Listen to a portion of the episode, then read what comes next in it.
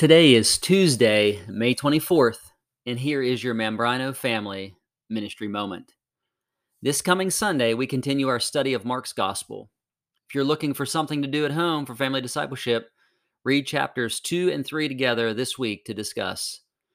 We're going to talk about Jesus, the opposed king.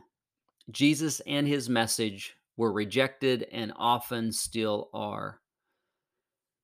There is no youth discipleship this Wednesday evening. We have one more week before we resume on Wednesday, June 1st from 6 to 8 p.m., and that'll be in the fellowship hall with activities, a meal, a member testimony, and teaching time with small groups.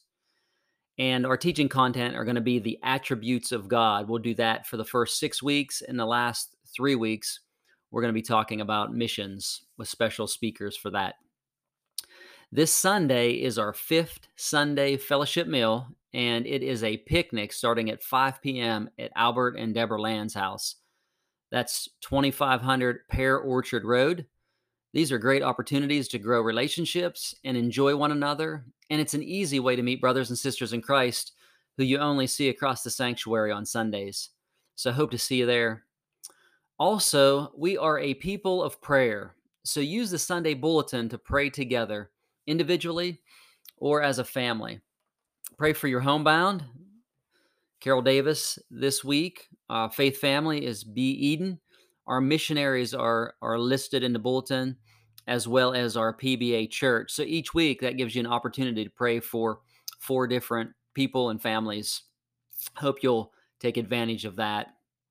And reminder we are coming down to the deadline for camp deposits of $100, which is due by next Wednesday, not this Wednesday, but next Wednesday, June 1st.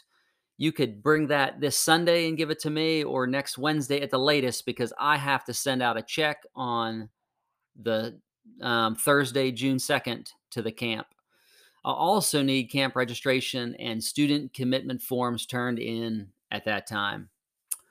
And Lord willing, I will see you again this Sunday. Until then, delight yourself in the Lord, and He will give you the desires of your heart. Commit your way to the Lord, trust in Him, and He will act.